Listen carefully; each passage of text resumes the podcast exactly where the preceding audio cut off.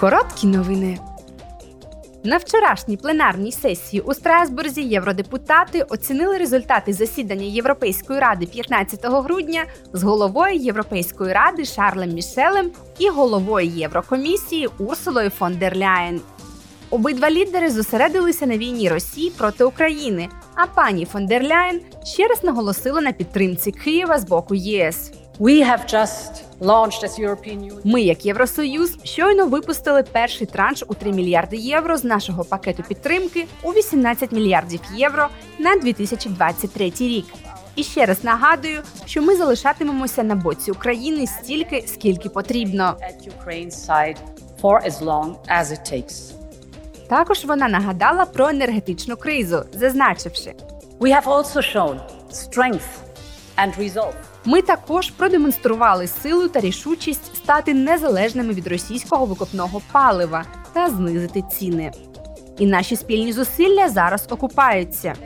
Ціни на газ нижчі, ніж були до вторгнення Росії в Україну. Наші газові сховища все ще заповнені на понад 80%. Це один із найвищих показників у цю пору року. І що найголовніше, нам вдалося подвоїти кількість додаткової енергії з відновлювальних джерел, яка надходила на наш ринок протягом минулого року. Голова Європейської ради Мішель сказав, що єдність між державами-членами має вирішальне значення для Європи, якщо ЄС хоче забезпечити мир і процвітання своїм громадянам.